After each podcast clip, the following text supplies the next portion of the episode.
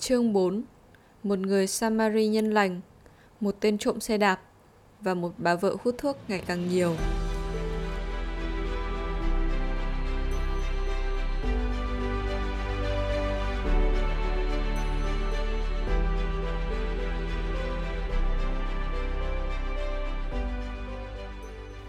Vì tiền của Henrietta đã cạn Ingmar phải đi nhờ xe suốt từ Nice trở lại Sodertage mà không ăn uống gì.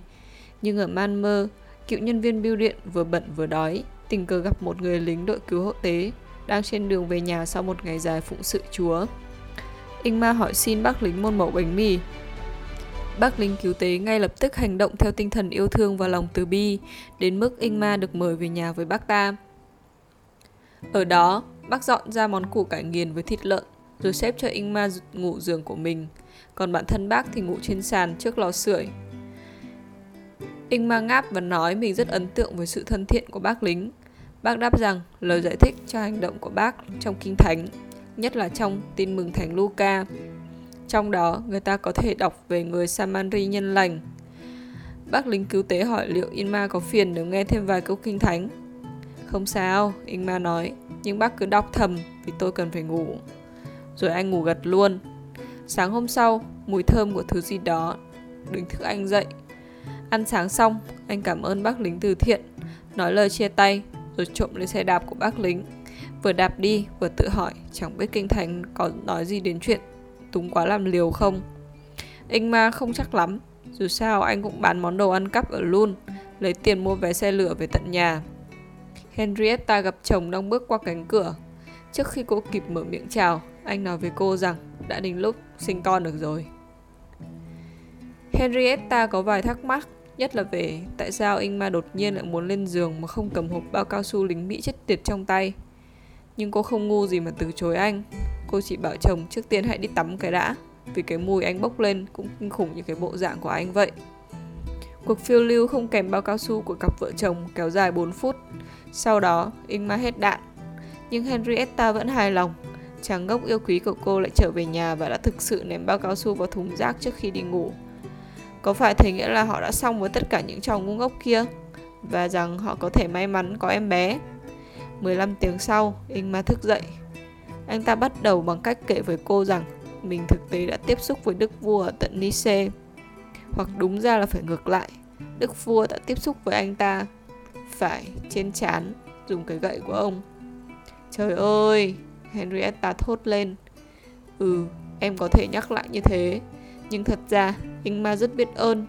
Nhà vua đã cho anh thấy rõ ràng, làm anh nhận ra rằng chế độ quân chủ ma quỷ phải bị tiêu diệt. Ma quỷ ư? Cô vợ giật mình hỏi. Và phải bị tiêu diệt. Nhưng điều đó đòi hỏi sự khôn ngoan và lòng kiên nhẫn. Việc Ingmar và Henrietta có một đứa con cũng là phần của kế hoạch. Tên nó là Hogger. Tình cờ thôi. Ai cơ? Henrietta hỏi, con trai của chúng ta chứ ai? Henrietta, suốt tuổi trưởng thành đã âm thầm khao khát một Elsa, nói rằng tất cả đó là một bé gái, nếu như họ muốn một đứa con. Nhưng rồi cô bị bảo rằng đừng nên tiêu cực như vậy. Thay vì thế, cô hãy chọn Inma một chút thì đó ăn, rồi anh hứa với cô mọi thứ bây giờ sẽ như thế nào. Henrietta đã làm thế. Cô dọn lên món piti panna củ cải và trứng Vừa nhai, Ingmar vừa kể với cô chi tiết hơn về cuộc gặp gỡ với Gustav năm. Lần đầu tiên, nhưng cũng không có nghĩa là lần cuối cùng, anh nói với cô về kẻ đưa thư và tên vô lại. Lần thứ hai, nhưng không có nghĩa là lần cuối cùng, anh mô tả cây can bạc đập vào chán. Và đó là lý do chế độ quân chủ phải bị tiêu diệt ư? Henrietta hỏi. Với sự khôn ngoan và lòng kiên nhẫn. Ý anh là phải khôn ngoan và kiên nhẫn như thế nào? Cô nghĩ nhưng cô không nói ra là kiên nhẫn và khôn ngoan chưa bao giờ là đặc điểm nhận dạng của chồng mình. Chà, nói đến kiên nhẫn, Ingmar nhận ra rằng cho dù anh và Henrietta có tạo ra đứa trẻ sớm nhất là vào ngày hôm trước, thì nó còn mất vài tháng trước khi đứa trẻ ra đời. Rồi sau đó, nhiều năm trước khi Hoger đủ tuổi để thế chỗ cho cha mình. Thế chỗ cái gì cơ? Henrietta nhắc. Cuộc chiến. Henrietta thân yêu của anh ạ. Cuộc chiến. Ingmar đã có quá nhiều thời gian để suy nghĩ trong lúc đi nhờ xe qua châu Âu. Tiêu diệt chế độ quân chủ không dễ đâu. Đó là một dự án cả đời người, hoặc thậm chí nhiều hơn thế. Đó là chỗ liên quan đến Holger, bởi vì nếu Ingmar chết trước khi cuộc chiến tranh chiến thắng, con trai anh sẽ bước vào. Tại sao phải là Holger? Henrietta hỏi. Còn rất nhiều điều cô thắc mắc. Chà, thằng bé muốn được gọi là gì cũng được. Thực sự là trận chiến quan trọng hơn cái tên. Nhưng sẽ không thực tế nếu không có tên để gọi. Đầu tiên Ingmar được gọi là Wilhelm, theo tên nhà văn Cộng hòa nổi tiếng Wilhelm Moberg. Nhưng rồi anh nhận ra rằng một trong các hoàng tử của nhà vua có cùng tên, chỉ thêm hoàng tử và công chúa Sodermalan. Anh duyệt qua các tên khác, từ A trở đi. Và khi đến hát trong lúc đạp xe ra khỏi Manmolun, anh tình cờ nghĩ đến ân nhân của mình mới quen hôm trước. Tên bác lính là Hoger và bác chắc chắn có một trái tim nhân hậu, cho dù hơi ẩu với lượng không khí trong lốp xe của mình. Anh thấy sự trung thực và nghiêm túc của Hoger thực sự đáng kể, và Ingmar không thể nghĩ ra một bất kỳ một tên quý tộc nào trên trái đất. Có tên đó, Hoger chính là cái tên hoàn toàn ngược lại với giới quý tộc, đúng như tình hình đòi hỏi. Thế là Henrietta mang màng thấy được toàn bộ bức tranh. Nhà bảo hoàng hàng đầu của Thụy Điển bây giờ sẽ cống hiến cả đời mình để hạ bệ hoàng gia. Anh có ý định theo đuổi tâm nguyện này đến khi xuống mổ và trước đó anh sẽ đảm bảo rằng con cháu mình đã sẵn sàng khi thời điểm đến. Nhìn chung rằng điều này khiến anh phải vừa khôn ngoan, vừa kiên nhẫn. Không phải các con, Ingmar nói. Chỉ một người nối dõi thôi, tên nó sẽ là Hoger. Tuy nhiên, hóa ra Hoger còn lâu mới tham vọng như cha mình. Trong vòng 14 năm tới, Ingmar sẽ dành thời gian của mình cho hai điều cơ bản – một đọc mọi thứ anh ta có thể tìm kiếm được với vô sinh. Và phỉ báng vua một cách toàn diện và bất chấp mọi thông lệ như một hiện tượng hay một con người.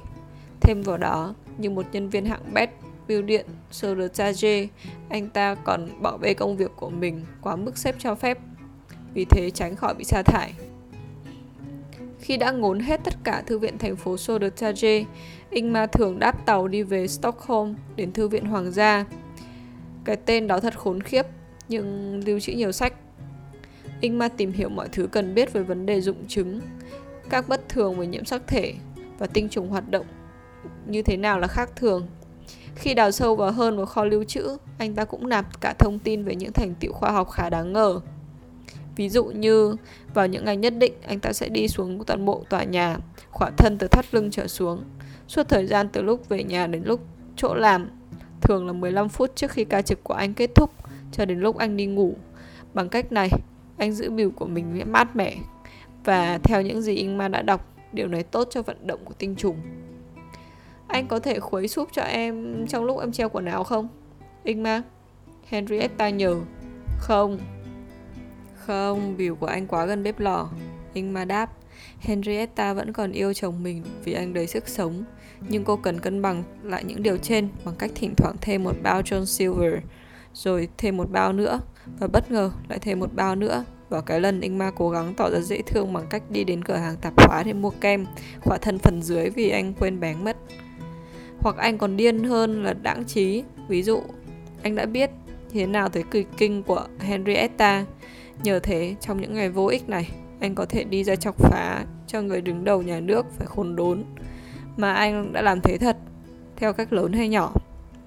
Bên cạnh những vụ khác, anh đã tìm cách vinh danh Đức Vua nhân sinh nhật thứ 90 của ngài vào ngày 16 tháng 6 năm 1948 bằng cách răng một biểu ngữ dài gần 30 mét ghi chết đi đồ dây giả phía trên Kungsgatan và đoàn xe hộ tống nhà vua vào đúng khoảnh khắc trọng đại.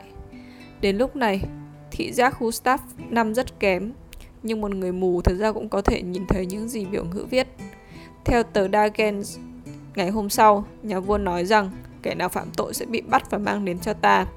Thế đấy, giờ thì ông ta muốn gặp Ingmar nhé. Sau thành công của mình ở Kungsgastan, Ingmar ém mình lại cho đến tháng 10 năm 1950 khi anh thuê một giọng nam cao trẻ trung và chắc chắn từ nhà hát Opera Stockholm hát vĩnh biệt bé yêu. Bên ngoài cửa sổ cung điện Drottningholm, nơi Gustav 5 nằm trên giường bệnh chờ chết. Ca sĩ giọng năm cao bị nhóm người canh đêm bên ngoài đánh te tua trong khi Ingmar, người đã biết từng bụi cây xung quanh, tìm cách thoát được. Ca sĩ bị đánh đập đã viết cho anh một lá thư giận dữ, trong đó đòi không chỉ khoản phí 200 krona như đã thỏa thuận từ trước, mà thêm 500 krona bồi thường với những đau đớn và tổn thương. Nhưng Ingmar đã thuê ca sĩ giọng năm cao dưới một cái tên giả và một địa chỉ thậm chí còn giả hơn.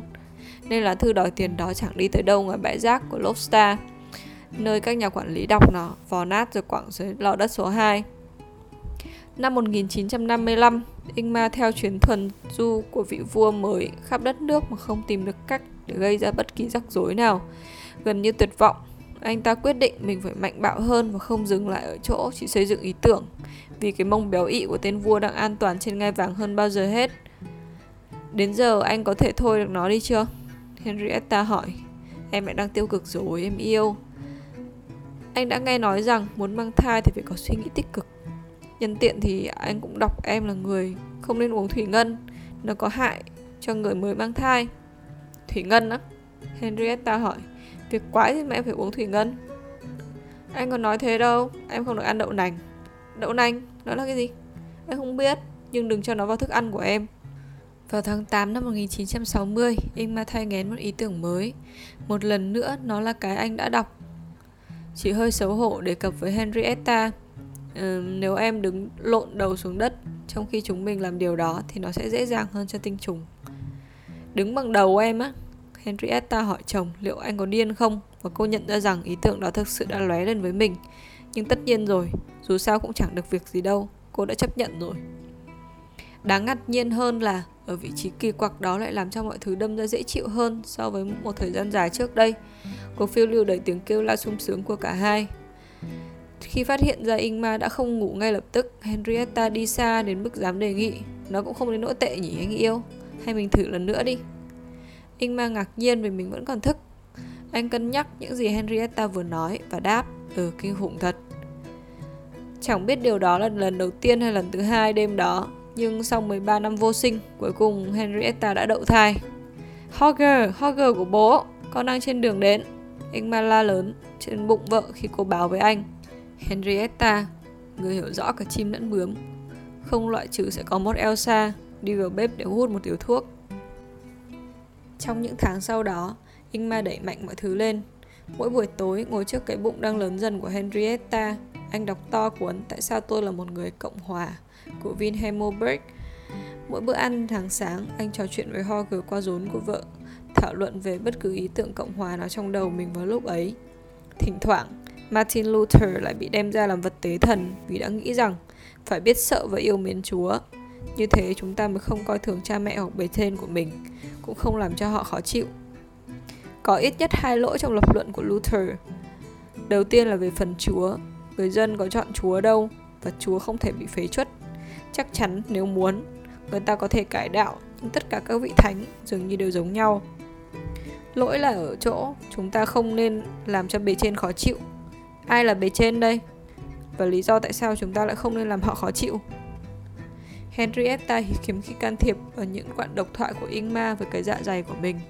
Nhưng thỉnh thoảng cô phải cắt ngang vì nếu không thức ăn sẽ cháy khét ở trên bếp chờ đã anh chưa xong. Ma nói nhưng đấy là cháo mà. Henrietta trả lời anh có thể tiếp tục nói chuyện với rốn của em vào ngày mai nếu anh không muốn ngôi nhà này bị đốt cháy. Và rồi đã đến lúc sớm trước những một tháng May mắn thay, Ingmar vừa trở về khi Henrietta bị vỡ ối. Anh vừa ở dịch vụ thư tín hoàng gia trời đánh thánh vật, nơi cuối cùng vì bị dọa phạt, anh đã đồng ý ngừng vẽ sừng lên trán của Gustav VI Adolf trên tất cả các con tem mình đụng tới. Và sau đó mọi thứ diễn ra nhanh chóng, Henrietta bỏ vào giường trong khi Ingmar định gọi bà nên đỡ kéo bung điện thoại ra khỏi giường. Cả dây dợ và đủ thứ, làm rối tinh rối mù lên, anh cứ đứng ở phía cửa bếp và chửi thề trong khi Henrietta đẻ con của họ sẽ bên phòng bên cạnh. Khi nào chửi xong thì anh vào nhé. Cô thở hổn hển. Nhưng mang kéo theo, anh phải cắt dây rốn. Anh mà không thể tìm thấy cái kéo nào, Anh thực sự chẳng biết đâu một lần ở trong bếp. Nhưng anh đã tìm thấy cái dây cắt thép trong hộp đồ sửa chữa. Trai hay gái? Người mẹ hỏi. Anh mà liếc mắt cho có vào câu trả lời, Rồi đáp, chắc chắn đó là Hogger Và sau đó khi anh ta sắp hôn cô vợ trên môi, Cô nói, Ôi, em nghĩ còn một đứa khác đang ra. Ông bố mới lên chức ngẩn ngơ. Đầu tiên, anh suýt được chứng kiến sự ra đời của con trai mình nếu như không bị vướng một cái dây điện thoại ở hành lang. Sau đó, trong vòng 2 phút tiếp theo, tỏi ra một con trai khác. Ingmar không có thời gian để tiêu hóa thực tế này là ngay lập tức vì bằng giọng yếu ớt nhưng rõ ràng Henrietta hướng dẫn chồng các thứ phải làm mà không gây nguy hiểm cho mạng sống của bà mẹ và hai trẻ em. Nhưng sau đó bình tĩnh lại, mọi thứ đã diễn ra tốt đẹp, ngoại trừ Ingmar ngồi đó với hai đứa con trai trên đùi, trong khi anh đã xác định rõ ràng chỉ nên có một đứa. Lẽ ra họ không nên làm chuyện đó hai lần trong một đêm. Thì đấy, cứ xem bây giờ mọi thứ phức tạp như thế nào. Nhưng Henrietta bảo chồng đừng nói chuyện vớ vẩn nữa. Và cô nhìn hai đứa con trai Đứa đầu tiên rồi đến đứa kia. Rồi cô nói Em nghĩ hình như đứa bên trái là Hogger. Ừ, anh ma lẩm bẩm Hay là đứa bên phải? Điều này có thể đã được giải quyết bằng cách phân sự hợp lý rằng đứa nào ra trước là Hogger thật. Nhưng nhau thai và mọi thứ cứ dối tung hết cả lên khiến Ingmar lẫn lộn. Đứa đầu tiên và đứa thứ hai Bây giờ anh chả biết là nào mà lần nữa. Chết tiệt, anh thốt lên. Ngay lập tức bị vợ khiển trách. Chỉ vì bỗng dưng có quá nhiều con Không có nghĩa là những lời đầu tiên con trai họ được nghe là những câu rủa. Anh mang ngừng nói. Anh ngẫm nghĩ thấu đáo về tình hình của họ một lần nữa và quyết định. Đứa kia là Hogger Anh nói chỉ vào đứa trẻ bên phải. Được rồi, chắc chắn là như thế Henrietta nói. Còn đứa kia, đó cũng là Hogger. Hogger và Hogger.